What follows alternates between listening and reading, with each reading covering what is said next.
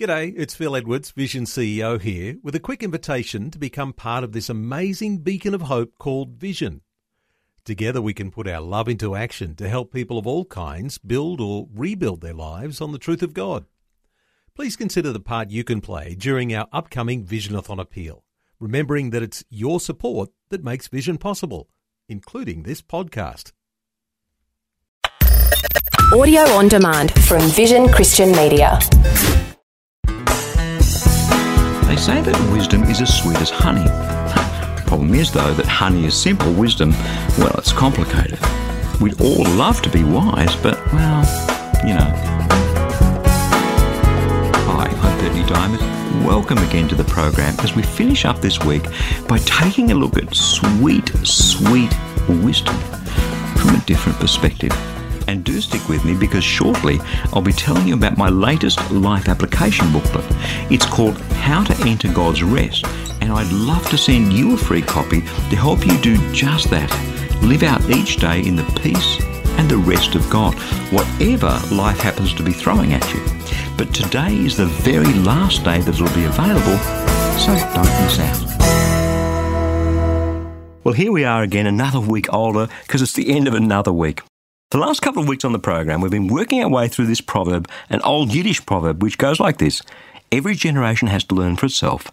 The stove is hot. In other words, growing up from being a little kid to being a teenager to being an adult to being hmm, elderly or chronologically endowed, we're always growing, aren't we? We're always learning, and people come along with good advice, but sometimes we just have to experience it.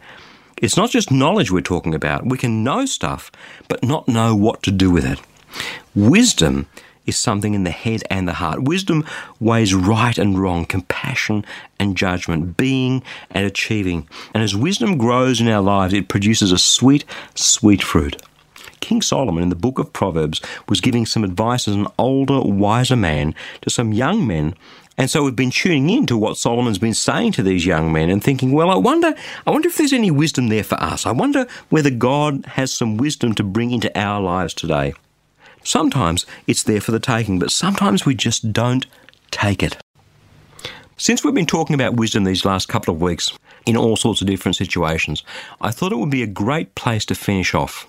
So we're, going to listen to Solomon again in Proverbs chapter 24, verses 13 and 14. And this is what he writes He says, My child, eat honey, for it is good, and the drippings of honeycomb are sweet to your taste. Know that wisdom is like that to your soul. If you find it, you'll find a future, and your hope will not be cut off. It's a beautiful picture, isn't it? It's it's like we all know what honey's like. Honey is just gorgeous, good honey. It's so smooth and it's so sweet and it just rolls down the side of your throat. It's fabulous. I love honey. And Solomon is saying to these young men, look, wisdom is like honey for your soul. You know what eating honey is good for you? We know that. We eat sugar and all sorts of stuff in cakes and sweets. They're not so good for us. But honey, honey is sweet and it's really healthy. And so Solomon is saying, you know that stuff that drips out of the honeycomb? It's good for you and it's sweet, and wisdom is like that. That's all wisdom does to your soul. You find wisdom and you find a future and hope, and it will be a great life. It's a beautiful picture of honey and wisdom. The problem is, honey's a really simple thing. You know, it comes out of a jar, you put it on your toast, it tastes great. Wisdom, on the other hand, well, wisdom can, can involve a lot of labour. There's a lot of pain goes into learning wisdom, isn't there? We learn that through experiences in life, and, and sometimes we have to fall flat in our faces time and time and time again until we finally grow in wisdom. A good friend of mine, Max, who works with me here in the studio, he produces our program. Max loves keeping bees. He has about four hives, and every now and then we wander down in his backyard and we have a look at his hives. They say that bees go and collect nectar and pollen and, and bring it back to the hive. They turn it into honey, into food. Now, I don't know exactly how they do that, but they do, and they fill the hive with honey. But the hive is an amazing place. They have a strata plan for the hive. Down the bottom of the hive, is where they come and drop the pollen and the dirt and they clean their feet. It's like the doormat. And then they work their way up, and there are different chambers in the hive. There's the chamber where the queen lives and where they lay the eggs. There's the chamber where they store the honey, and the higher up they go in the hive. And I said to Max one day, What happens if the hive fills up? He said, Oh, that's simple. What happens is the queen leaves, she takes half the hive with her, but not just half the hive, half of the old bees, half of the young bees, half of the teenage bees, half of the bees by function. Exactly demographically by half, they leave with her, and once she leaves, the other bees go, Hmm, the, oh, the queen's left we've got to create some new queen bees. So they go and they pick a few eggs that were laid by the last queen and they feed them royal jelly to create new queen bees. And the first queen bee that pops up out of that goes and kills all the other ones so that they won't come out and there's only one queen bee. Now, I can't imagine how these, these busy little bees manage to figure all that out, except for the fact that God is an amazing God. And we look at honey and we say, well, it's so simple, it just comes out of a jar. no, it's not. It comes out of one of the most complex social animal interactions that we can ever begin to imagine in a beehive. There's a lot of work, there's a lot of industry, there's a lot of organisation that goes into honey, and yet it produces the most amazing output, doesn't it? I mean, honey is just fabulous. Sweet, pure, healthy, it never goes stale. Hmm, my child, eat honey for it is good. Sounds like a honey ad, doesn't it? My child, eat honey, for it is good, and the drippings of the honeycomb is sweet to your taste. But know this, that wisdom is like that for your soul. If you find it, you'll find a future, and your hope will not be cut off. This honey, beautiful, simple, smooth, sweet, which is so good for us, is the picture of wisdom that flows from God into our hearts. And just the way we sit here sometimes at breakfast and we have honey on our toast and we really, really enjoy the fruit of all the work those bees have done, that's the picture of wisdom, you know, as wisdom grows through all of our experiences. Okay, we will make mistakes along the way, but eventually something breaks through in our hearts and God teaches us a bit of wisdom and we're different people and that wisdom has a maturity in it and a gentleness and a kindness to it. It has a value that's as sweet as the honey that those bees produce, and it's the honey that flows through our lives, and it's the honey that other people experience as it overflows from us into their lives. Honey is actually quite a complex thing, and so is wisdom. But you know, at the end, it's so beautiful and so sweet and so simple. We'll find a future, we'll have a hope, it's wonderful. Now, maybe you're thinking, Berni, that's really good, but sometimes we know that we lack wisdom. Sometimes we have patterns of behavior that we know they're wrong, but we don't know how to break out of them. We don't know how to, to change what we do. In the New Testament, in the first chapter of the book of James, it actually says, Look, this is what life is like.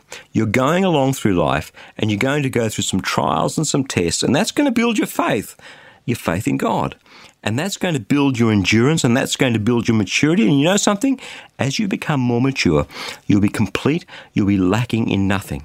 And then, as if he knows what our protest is going to be, he knows someone is going to say, Well, yeah, that's great, James, but you know, I don't feel very wise. He says this. So, if any of you is lacking in wisdom, ask God, who gives generously to all and ungrudgingly, and it will be given to you. Just ask in faith and never doubt. And that wonderful cycle of trials and faith and endurance and maturity, James is saying, look, don't go and get wisdom for yourself. Go and ask God. If you're lacking in wisdom, if you're going through some tough stuff and you need wisdom, just go to God and ask Him, and He will give it to you generously. He gives it to everybody generously and ungrudgingly. And when He does, my child, it is like honey to you. It is good. The drippings of the honeycomb are so sweet to your taste, and wisdom is like that for your soul. If you find it in God, you find a future and a hope, and you'll live a most abundant life, the life that Jesus came to give to you and me. Every generation has to learn for itself the stove is hot, but God is there to give us wisdom right when we need it.